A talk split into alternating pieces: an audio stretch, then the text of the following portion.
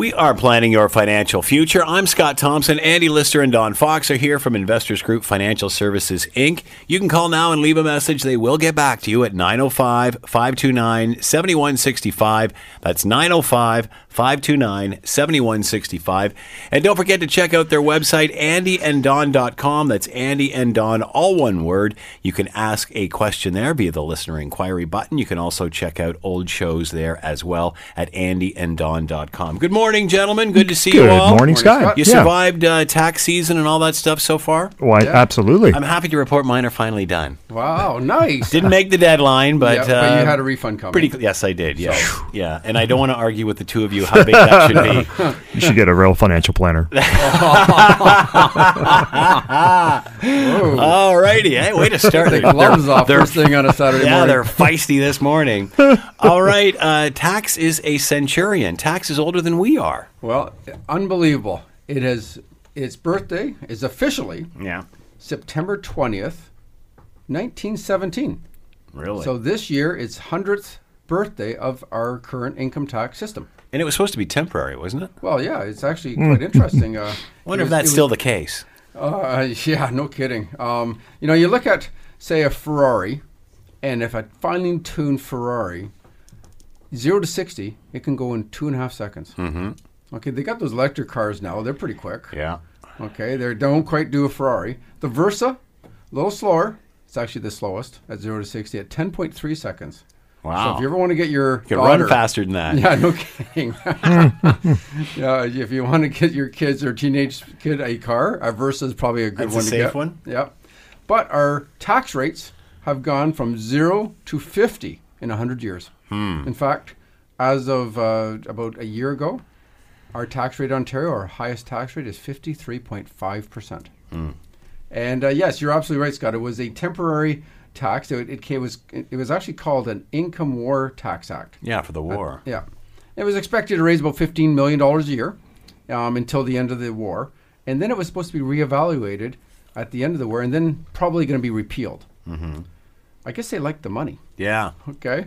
And uh, it was actually interesting how they did it back then. It was uh, basically if you made over $2,000 of income for an unmarried man or a widower without children, in both cases it was male, okay, mm-hmm. you paid 4% tax on anything over $2,000. Well, that sounds all right.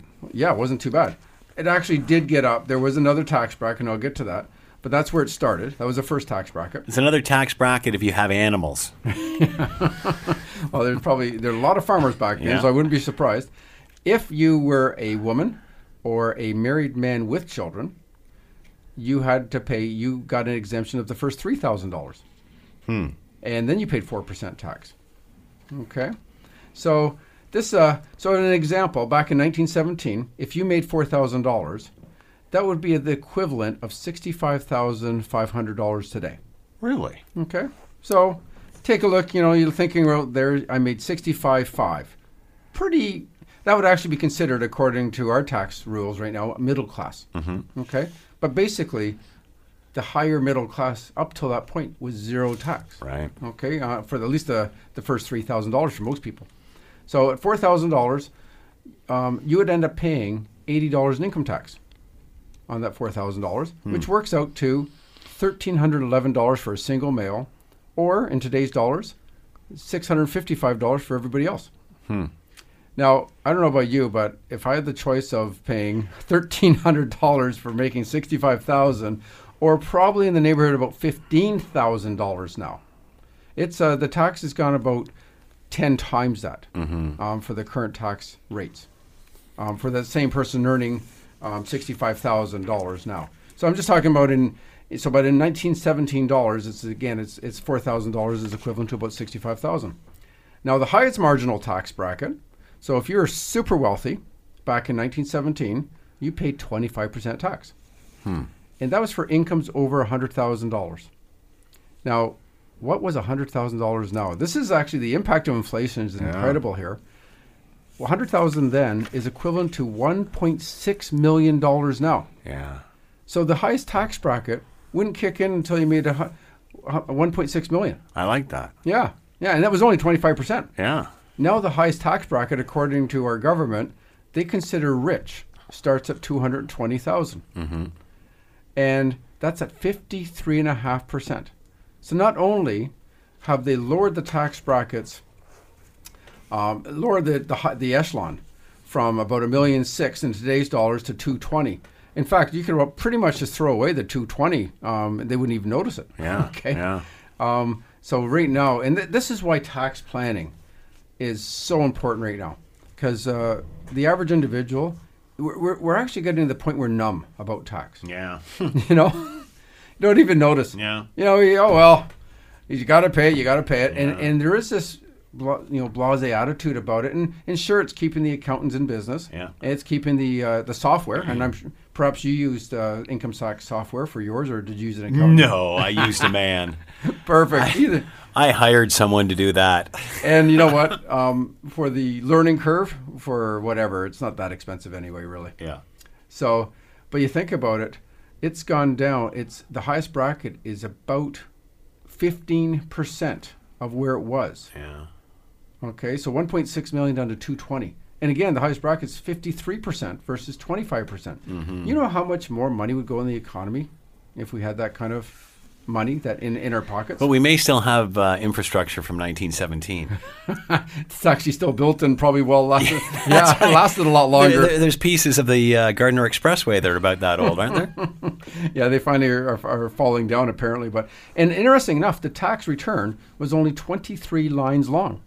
Done. yeah. So you didn't need to have an accountant. You didn't need tax software. 23 lines. Yeah. You know, they, they probably teach it in grade three how to do a tax return. so the complexity now, as you know, is is un- incredible. The Income Tax Act, uh, back in university, I'm going back 31 years ago. It's it's not gotten any smaller. It was a course, and it was oh a good two and a half inches thick Yeah. and very thin paper. Yeah. In fact, they got law courses just as part of the law degree, and, and it's trying to pass it by understanding the Tax Act. Yeah, Because it's yeah. written in such legalese, the average Joe can't understand it anyway. Yeah. And that's what we've gone to in 100 years. Tons more complexity and way, way more tax rather than a temporary war tax. Yeah. Now, the Fraser Institute, which is but not partisan at all, they're just simply saying, okay, what would be the best thing for, for the country in terms of helping the economy? And Although, although they do have a tendency to lean right. Well, probably. Yeah. Yeah, you're you're absolutely correct. Yeah. And that's probably why they have this. Me uh, being Mr. Neutral. yeah. um, reduce the rates, Yeah. and reducing the tax rate will foster growth. Mm-hmm. Okay, and it actually has been proven that if you drop the tax rates by one percent, the GDP immediately jumps up by 1.4 percent. In fact, after three quarters of a year, it jumps up by 1.8 percent. So decreasing rates does is a stimulus to the economy Yeah. as opposed to the other. And I know they're they're talking. You know, we're seeing our our, our current government saying we're going to spend a lot of money in infrastructure, and that was a great thing when he came out and said, okay, mm-hmm. that helps the economy. But then we're going to tax people more at the higher end. Anybody Yeah. over basically seventy five thousand a year. Mm-hmm. Well, that's a that's a, a negative to the economy. Yeah. And it's also a lot harder to get the projects off the ground for infrastructure than simply lowering the tax rate. Mm-hmm. And it's been an ongoing. That's always been a lever for economic growth is lowering tax rates. Yeah. So the other is simplify. Simply uh, just getting the tax returns easier, um, decreasing a lot of um, credits and things, just making it very simple. And by doing that, the average Joe can understand, and it will help out in, in general. So what they're they're suggesting in tax reform would be to improve to uh, improve incentive for making people work. Okay, when you're getting taxed at fifty three and a half percent for anything over two twenty, Yeah. that means any dollar made after that, you're paying. You're they're making more than you are. So it's really a disincentive. Yeah. It also leads to brain drain, as we've seen people go to the states. Um, there should be incentives to save. Now, I would argue that we do have pretty good incentives to save. Um, things such as the RSPs, um, you know, having a, a pure tax deduction for retirement. Um, TFSAs are another great incentive to save. Um, but invest. There should be something to help foster entrepreneurship. So if you're going to start your own business, maybe there's a lower tax rate for business owners for the first couple of years, or something like that. I, and I'm not. I'm just blue skying it here, but we're looking right now, and, and I'm going to discuss millennials uh, a little later. very little of very few millennials are getting into being self-employed. Yeah. and uh, perhaps uh, some type of uh, tax Well, incentive. the odd thing with millennials is they're all interested in government jobs now because that's where the pension was. Hmm. when we were growing up, nobody was interested in government jobs because you could make more money in the private sector. Yes. Yeah, And now it's, you know, we've sort of bred a generation of government employees, it seems. I, I think that just speaks to that the pattern of forced savings. You know, you're you're you're simply being given no choice in terms of Yeah, putting money away for your future, mm-hmm. and I think that's an area where millennials often struggle is good the point. commit, commitment to regular savings. Yeah. yeah, and it's, and it is hard to get regular savings when you're they're also the highest un- unemployed right now. Too. Yes. Yeah. So right now, the tax brackets are the highest in 20 years. Period. We weren't even competitive internationally before these increases, and we are actually hurting the highly skilled, the educated, and the business owners right now. And so I know it's a very socialistic system that we have right now, but it is the tax rates as it stands now is, is hurting those areas. So one of the things when Trump got elected was to lower income tax, and we all wondered when Trump got elected, why did the stock market go up? Yeah. Well, there's a whole lot of rhetoric. We didn't understand what the heck he was talking about, and uh, building walls, and and certainly a lot of his campaign things and tweets people discount. But mm-hmm. at the end of the day, one of the things was lower income tax. Yeah. And by lowering taxes, it helps the system. So from a Well, how scared is Ontario now? Worried that companies are going to bolt across the border because they're getting mm-hmm. better breaks down there, and, and we've had manufacturing associations on on the show that have said that uh, you know they businesses Canadian businesses want to expand, but rather than expanding here, they're going south of the border because of tax breaks. Yeah, I mean the experiment is going to be how much money do you give back to the wealthy, yeah. and uh, and that's going to. It's interesting. Warren Buffett was on. Uh, they have their annual shareholders meeting, and they were. He was on TV this week saying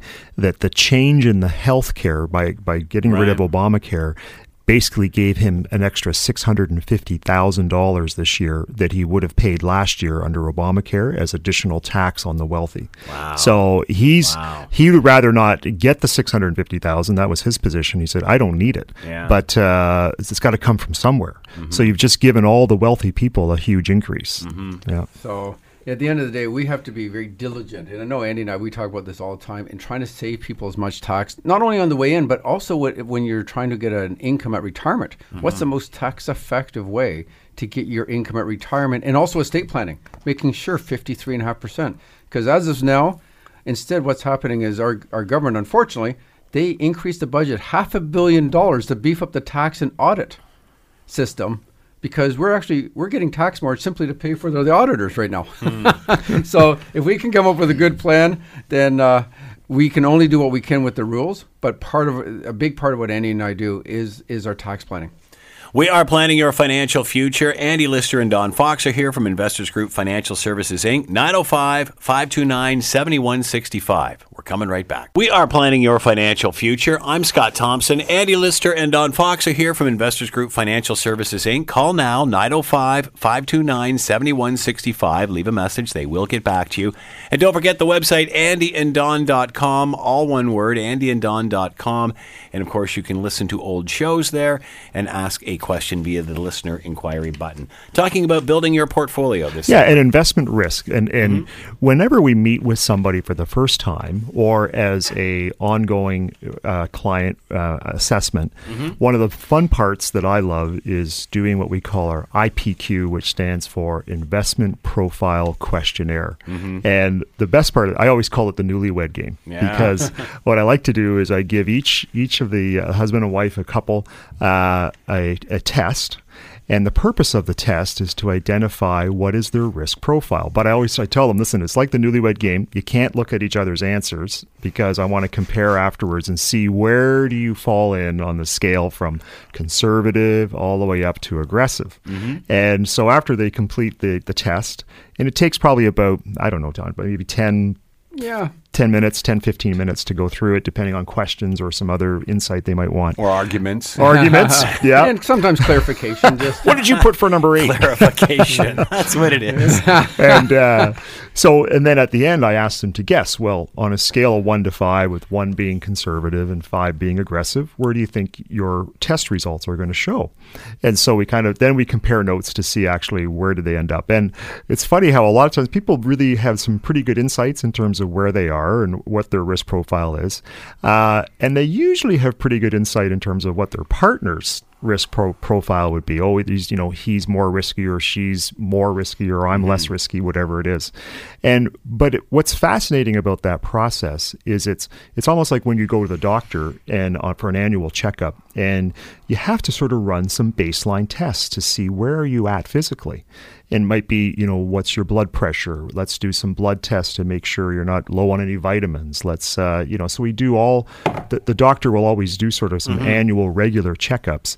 And this is kind of one of those things where we're trying to assess or understand on a regular basis where is your risk tolerance. Now, the one thing to be cautious of in the process is that we tend to be victims of the environment that we're in. So, let's say you had just lost your job and we're in the middle of a recession and stocks are down right now and your portfolio has dropped by 10% and I say, "Hey, I've got a profile questionnaire about your risk tolerance hmm, today. Mm, yes. Can you answer these 13 questions for me?"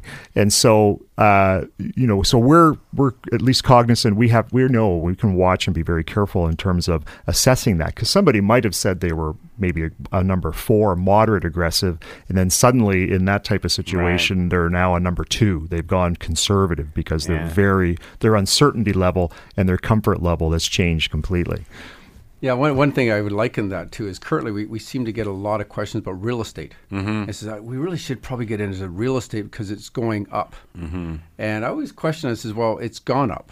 Okay, and there's no, no, there's no dotted lines that say it's going to continue to go up. Yeah. And uh, it's funny because if you go back ten years ago, that we never had that when the market was not going up yeah. and before it went up. Hmm. Um, but and again, I find that's very much like Andy's saying. When things are kind of in a doldrum, people are more conservative, and then all of a sudden, everybody's wanting to be more aggressive.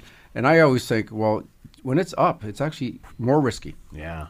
To yeah, buy, yeah. and so you do see, uh, and that's why it's actually probably good to get an assessment, and that's why we have these conver- conversations uh, with clients. Is clarification is okay, what is what would it be if the market was down right now? Would you mm-hmm. be feeling the same way? Because yeah. questions only do so much. Yeah. And it is a great, like I said, yeah. it's a it's a bit of a newlywed game. so we break down the test into into two parts. There was one which is the factual part, mm-hmm. and then there's one that is the the section that is the feelings part. And the factual part, we're really just to identify what is the purpose of this money, you know, that you've accumulated or you're going to accumulate. Is it for retirement? Is it for education, for example? Uh, that's number one. Number two is um, when do you want the money? Like, when do you want to start taking money out of this right. investment portfolio? Is it going to be in the next couple of years, or is this for retirement and it's going to be, you know, 10 years down the road or 15 years down the road.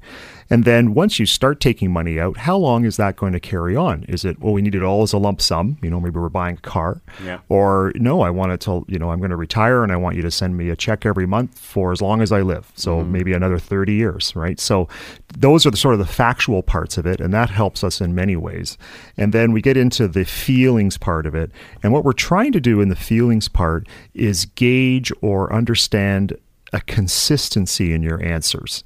And because sometimes people might be answering, oh, I want to feel, you know, I don't want to be too conservative, or I think I should be more aggressive. And I think one of the greatest dangers in answering questions is pushing yourself into a perhaps a higher risk level by answering questions thinking oh i don't want to be a no, wimp or I, I, should be yeah. i should be answering them instead of going with your gut and there's nothing that, that's going to be more stressful for yourself than if you are convincing yourself to go into a higher risk portfolio or investment mix and then to find during a period of volatility when everything goes down you're doing nothing but stressing over the whole process mm-hmm. so the first caveat is i answer from your gut uh, don't try and guess or think you should be in a certain category depending on you know where we are in the economic cycle or anything mm-hmm. like that. And because the the greatest test to an investment portfolio is your reaction over time and your emotions over time. And even if somebody has a long-term time horizon so let's say for example you know you're thinking about a, a pile you're accumulating money for your retirement it's 15 years out or 20 years out and you're you're visualizing that you want to be more aggressive with that money even after 10 years and you can see that you've made money and that the the decision to be more aggressive has worked out for you, suddenly when the markets go south and turn downwards significantly, you're still going to feel bad. Even though you'd made the right Mm-hmm. Yeah. decision Yeah. 10 years previously, Yeah. you're still not going to feel good about it when it goes down in value. But but being aware of that, and that's part of the feelings questions, is to just remind people, as Don said, know, real estate, it's not a dotted line. It doesn't keep going in one direction all the time, and nor do stocks and nor do investments. So we always want to remind people: be prepared for the downturn. Be be prepared for how you're going to react to that, uh, and you know what's our reaction going to be during a period of, of a downturn as well. and, and, and it's very unpredictable. And this is why we have to bring this up because we've, as Andy and I've been in this uh, field for 31 years each now, and it's we've seen a few downturns. You know, there's the 87 stock market crash. That was new to me. I just started in 85. There's a 92 recession, the Y2K. Then we had, um, of course, the latest one was the 08, 09 financial crisis. And people that took this test said, I can handle this much risk. And it's interesting. We have been trained as humans, really wired not to make money. Yeah. Because we do flee. There, our instant gut is to be more conservative when the market's down. And, it, and it's interesting. It's the only thing that does, the only kind of, uh, if you will, uh, something you'd purchase, if it went down, you'd be buying it. Yeah. But when it comes to stocks going down, so oh my life savings going down, and you start to extrapolate. Yeah. You extrapolate when it's doing really well. I got to get on that one. Look at the gold stocks; they're going up like crazy. I got to buy gold now. Oh, those tech stocks. Look at it. and you start extrapolating those. But we also extrapolate on the downside. And you say, "Wow, is it ever awful? We got to get into something safer. You know, this is too much risk for me." And yet, that's a buying opportunity. Hmm. And if gas prices were down twenty five percent, there'd be a lineup right from here to Dundurn Street, you know, to get that mm-hmm. gas. Yeah. But in our case, it's like, "Hello, anybody home?" Like, Yeah, you know. So it is a purely. It's very much emotional. We understand it's emotional, but that's why we have to go through this. This call it a test, if you will. Yeah, and you know that it remi- perfect example again is in is in the '90s when the stock market was doing very well. It was growing on a regular basis, and uh, people people's willingness to take on risk Right. grew and grew and grew as they saw year after year after year people were making a lot of money and so finally as you as you sort of switch your tactic from being say conservative to more aggressive you typically when does it happen it That's when it happens at the south, time yeah. when it's going to do the opposite right Yeah. and uh, and it's hard to st- i mean i have clients who would call themselves conservative. And their rate of return over since since the crash of 2008 the the big the great recession their return has been somewhere in the 3 to 4% range. Meanwhile their neighbor who took a more aggressive approach has been somewhere around 8 or 9% so I'm not sure what what happens in our psyche is how long do we go along hearing about someone else making eight percent, Right. and we're only making three and a half percent, where we, fi- we figure, oh wait a minute, I want to get a slice of that pie too. How do I how do I get the eight percent rate of return? But if you stick to your guns, and that's part of our our mission is to say, you know, you're fine at three and a half percent. You don't need to make more because how are you going to feel when it drops? Will you be able to sleep at night? Right now, you can, Right. but that you won't, and and that's the challenge is to help help people stay the course. Now, Andy, would you say that you've lost clients when they haven't made enough money because they're seeing things such as, you know, the tech sector doing really well, and say, "Why aren't I in the tech? Look at it; it's doing fifty percent last year." Well, you know what? Those aggressive clients can get can really get onto the bandwagon, Mm-hmm. right? And and then they're we're trying to talk them off the Mm-hmm. off the sh- off the the cliff, different right? ledge, yeah. off the ledge, Yeah. because it's it's probably going to be b- bad timing or a wrong mistake, and it doesn't fit their profile. Well, you mm-hmm. talked about the housing market a little earlier on, and, and now people are talking about getting into real estate and what have you. And there are pockets where it's valuable, such as Hamilton, where the price has been deflated for such a long period of time.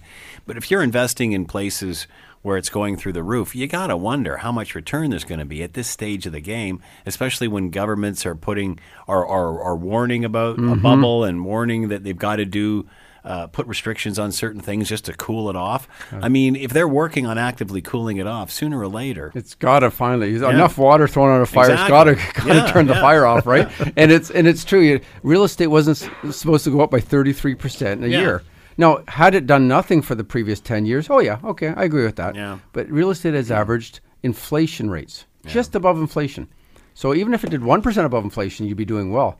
Um, and you look at our area, and it's just been crazy. And Hamilton had a little catching up to do. Absolutely right, Scott. But you're and and kind of the follow through of Toronto. It's it's far reaching is hitting the Hamilton areas Yeah. too. But it does remind me of the late '80s, where Hamilton prices were almost caught up to Burlington prices, and we're fi- we're getting to that point again. Yeah, yeah, and yeah. if and if history has any kind of kind of uh, projection of the same type of thing, then uh, possibly we might be in for either hopefully a soft landing where Yeah. it doesn't go up anymore for a while. But I, I hate to say it, but a bubble when it bursts, it usually does go down for a few years. Hoping for the flat line. Yeah, Flatline's yeah, good. Just staying the same. Flat yeah, line's yeah. good.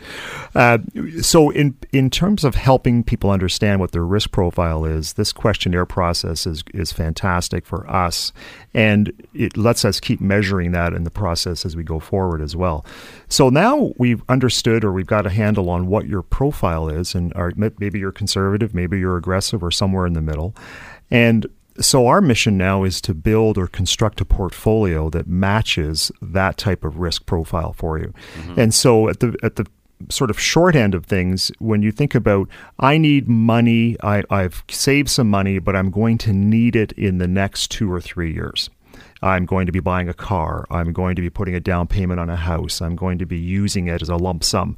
Then, right out of the gate, we're going to be looking at something that's extremely conservative, probably purely just a money market fund or a cashable GIC with mm-hmm. virtually no risk to it at all. That would be the idea. Right. No risk at all. And but we use a, a process we call it our symphony portfolio construction. And the process of symphony, if you think about a symphony, is all the pieces of an mm-hmm. orchestra coming together to create this perfect sound. Mm-hmm. And the idea of symphony is we look back over the last 50, 60, 70, 80 years to understand the patterns that have existed between different types of investments so that we can combine those investments in a symphony together that suits your type of risk. And so when we're looking at symphony process, what we've done is we've taken all of that data and we provide they provide it to us in the form of something they call the big picture. Mm-hmm. And I'm showing it to Scott, but it's it looks very very complex but Yeah. it's a chart that shows the history of investment uh, investments different types of investments all the way back since 1934 so we're looking at an 82 year history and what we've learned from that is patterns and the patterns about volatility when we talk about risk we always talk about volatility how much can your portfolio fluctuate in any given year Right. or any given month or any given cycle. And so I just took a look at these this data and I wanted to sort of spell out what does a conservative portfolio look like and what has it done historically and what can we learn from that? What does a moderate portfolio look like and what does an aggressive portfolio look like?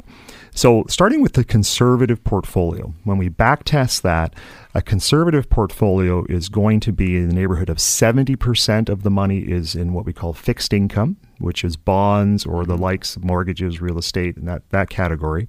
And 30% is going to be in stocks. And that 30% would be broken down to 10% international, 6% US, and 14% Canadian equity. So a 70 30 split. Well, over the last 25 years, that portfolio has averaged 7.6% per year. And the one year kind of lowest in terms of rebalancing that portfolio is about 1.8%. And the highest, about 7.3%, would be the average, uh, or what we call a standard deviation. And standard deviation is a tool that we use to understand how volatile something is. So a conservative portfolio has a standard deviation of 7 And what that means is that you add that figure, the seven, to your average return and you subtract it from your average return to understand how much volatility your portfolio would have And that would be on a yearly basis. on a yearly basis, right? So if I look at um, and two standard deviations cover 99% of a, of your of your investment Right. life or time span. So in a conservative portfolio, the range of returns then would end up as minus seven. So worst case scenario over a 25 year period, you could have minus 7 uh, and you could be as high as plus 22. And that can happen in, in, a, in a one year time period. You could still fluctuate that much. And, and that's to get 7.6% rate of return over a 25 year We period. are planning your financial Um, future. I'm Scott moderate, Thompson, Andy and Lister, and Don Fox are here. one when we come Investors Group well. Financial We are Services, planning your Inc. financial Check out the future. website. I'm Scott Andy Thompson, and Don, Andy Lister, and Don Fox are here Don from Investors com. You Group can actually Financial call Services now and leave a message. Coming right back. They will return your call at 905 529 7165. That's 905 529 7165. We're building a portfolio. Yeah. So I was talking about uh, our understanding a client's risk and then trying to construct a perfect portfolio for them depending on where their profile falls. So a conservative portfolio we talked about being 70% bonds, 30% stocks. The rate of return over the last 25 years for that has been about 7.6%.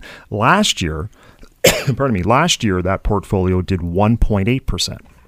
And then standard deviation is the measure of how much it could fluctuate from one year to the next. Right. Now, what's interesting is over that uh, over the 82 year history that I'm looking at this chart. So from 1934, if you had invested $1,000 in the conservative portfolio, you would have $400,000 today. So $1,000 has grown to $400,000 in a conservative portfolio over 82 years. Okay. Now we move on to the moderate. And uh, in the moderate portfolio, the bonds drop from 70% down to 40 and now we have 60% stocks. So 40% bonds, 60% stocks. The the stocks would be 30% Canadian, 15% US stocks and 15% international stocks. The rate of return for the last 25 years has been 8.4%. Last year it did 6.1. So remember the conservative did 1.8 the hmm. moderate now it did 6.1. The standard deviation is 10%. So that means if we applied that to, you could have as much as minus 11.6% would be a rate of return in any given year to as much as plus 28% in any given year. So now you've got quite a range or volatility of returns. Your $1,000 invested in 1934 would be worth $1 million today. So conservative, thousand dollars, four hundred grand. Mm-hmm. Moderate, thousand dollars, one million. Now let's talk about the aggressive. So in the aggressive, we've dropped our stocks down to zero. So it's hundred percent. Sorry, our, our bonds down Yeah. to zero. It's hundred percent stocks, and we would break it out: forty percent Canadian, twenty-five percent U.S. large cap, 25% international stocks, and 10% U.S. small cap. Small cap and large cap refers to the size of the company, their capitalization. Uh, we heard today about uh, Apple hitting an $800 billion capitalization. That's the size of their all their stock outstanding times the share price. So it is definitely a large cap. It's the large, one of the largest in the world now. Uh, so the aggressive portfolio over 25 years has averaged 9% over the last 25 years. Over last year alone, it did 11. Okay, so the standard deviation for the aggressive portfolio is 15.6 percent. So now our range of returns in any given year could be as as low as minus minus 22 percent to as high as plus 40. So we've got a 60% range there in terms of the performance that $1,000 that you started with in 1934 invested in the aggressive portfolio is now worth how much? So remember we went conservative mm-hmm. was 400 grand. Mm-hmm. Moderate was 1 million. How much do you think the the 1.7. 4 million dollars. Oh, I was a little off. $4 million. So if you were willing to ride that roller coaster, that minus 22% to as much as plus 40, or you just fell asleep and you woke up 82 years later and you you achieved that 9% return, your 1000 bucks is worth 4 million dollars. Hmm. So we know over time the pattern makes sense. It doesn't mean that when your portfolio is down 22% it doesn't hurt. Yeah. And you're not Or you're cashing and- out at that Yeah, time. or Yeah. you're panicking or you're calling us and saying, "Now what? Should we be doing something different?" And uh, and so that's that's the, always the challenge that on when you back test these things, the numbers make sense and there's a logical pattern to this. The more risk you take, the more volatility you will have, and the higher return you will get over time. That is right. the rule. And and where that uh, that is normally the rule, okay. But it's interesting when you look at bonds. A lot of people look at bonds and think, okay, there's no risk there. There's they're guaranteed. But what people fail to realize, there's interest rate risk. So if interest rates go up, bonds go down in value. Mm-hmm. So you're looking in the last, really since the early 80s, when interest rates, you know, mortgage rates were 20%. Since 1980 till now, we've had pretty much dropping interest rates. Yeah. So bonds have actually had a great, long, 37 year bull market. And there's volatility there, though. And a lot of people don't think about what's the standard deviation of bonds. Well, it turns out the standard deviation of bonds is about 7.1%. That conservative portfolio that Andy was mentioning that 7.3. was 7.3%. Yeah. So the standard deviation is almost identical as a conservative portfolio, practically identical. And I, bel- I believe at 80 20, it is identical. However, the return, even though you're taking the same amount of risk, by adding 20 or 30% stocks to your portfolio, you're adding about 0.6 to 0.8% return to your average rate of return. And this is important because you look at uh, somebody's retirement and you think, okay, well, we just we've just seen a whole lot of people hit the centurion mark lately, and they're living past hundred. That's one of the biggest risks is is uh, is longevity. Yeah. And if you can make an extra half percent um, by and take the exact same risk, then why wouldn't you want to do that? And that's what, and it's simply a bit of education. You know, you're going to have some volatility, and and don't be fooled by the name bond that it's, it doesn't go up and down. It does go up and down, but you are. It's nice to know you're properly diversified. So even our safest investors that got, went through that uh, that little uh, questionnaire, if they were very conservative and they say, okay, I usually would go in like GICs only in bonds. Well, that, that conservative portfolio of 70 30 is approximately the same, but we'll give you a better, rate of return. Yep. We are planning your financial future. Andy Lister and Don Fox are here from Investors Group Financial Services, Inc. You can call now and leave a message at 905 529 7165. And don't forget to check out the website at andyanddon.com. We're coming right back. We are planning your financial future. Andy Lister and Don Fox are here from Investors Group Financial Services, Inc. I'm Scott Thompson. You can call uh, right now and leave a message. They will get back to you at 905 529 7165. That's 905 529 7165. And of course, don't forget the uh, website at andyanddon.com. That's andyanddon.com. Are ETFs the way to go? What is that? Explain it first. Okay, first of all, uh, ETF is an exchange traded fund. Mm-hmm. Basically, what you're doing is you're buying, say, uh, it's like a stock of owning all the shares of a particular type of, uh, say, index. Mm-hmm. So uh, if you're going to get a Canadian um, stock market ETF, they would have the same proportion of all the stocks in one one type of vehicle. Right. So if, uh, for example, uh, Royal Bank Yeah. is the largest company in Canada and it represents 8% of the Canadian holdings, then that ETF would have 8% in Royal Bank. Right. It's, it's called passive management. You're not actively trying to time anything, you're not trying to get any extra value. You're simply trying to follow whatever that index is doing. And then you subtract the MER. So the the manage, management expense ratio is what MER stands for, and that's the cost to run an ETF. And I'm looking here at a chart, and it's it ranges. It looks like from about 0.4 to oh as high as about 0.8. So very inexpensive relative to a mutual fund. That's generally in the area of two percent. So right off the bat, a lot of people say, "I want an ETF." You know, I want to pay less fees. And the assumption is that ETF is going to get a higher return. And they discount the value of, of, of management, okay, the value of, of active management. And an active manager is saying, okay, I, I like uh, Royal Bank. I don't necessarily want only 8% there. I want 10% Royal Bank. And Valeant Pharmaceuticals, I don't want any of that. Um, I don't. I don't believe in the company, and as it turned out, you know, it went down like crazy. Well, an ETF would have had Valeant Pharm- Pharmaceuticals a year ago. It was the largest company in Canada, or maybe it was two years ago. But whatever the way is, we've seen things like just Nortel go way down. Yeah. Uh, we've seen BlackBerry go way down. We've seen a few of them, and an ETF is simply going to follow whatever that index is doing, re- regardless. So there's no thinking going on in a passive environment. Now there is now that what they've done though is they have taken an ETF and they've made subsections of them. So you can buy an ETF dividend fund. Okay? And what this does, and this was in uh, the Globe Mail just a week ago, and it basically would buy, and there's uh, 11 different um, manufacturers of these Canadian dividend ETFs. And the MERs, like I said, run from 0.4 to 0.8. They have a, a yield, meaning a, a dividend income, of about 3 to 4%. Okay. And basically, it's like a faucet that pours out cash every month, these things. Okay. Because the dividends just keep flowing through. They're, they're excellent. Nothing wrong with them at all. But the implication is that they will be a better investment than, say, a managed portfolio or a managed dividend fund, because, of course, you're not paying as much. Right. It's got to be better. Um, and this is where it was interesting. I'm looking at the rate of returns now. A week ago, I'm looking at these returns. I said, "Wow, I wonder what how well they've done." And I'm looking, and I says, "Well, they've you know, there's been one year returns as high as."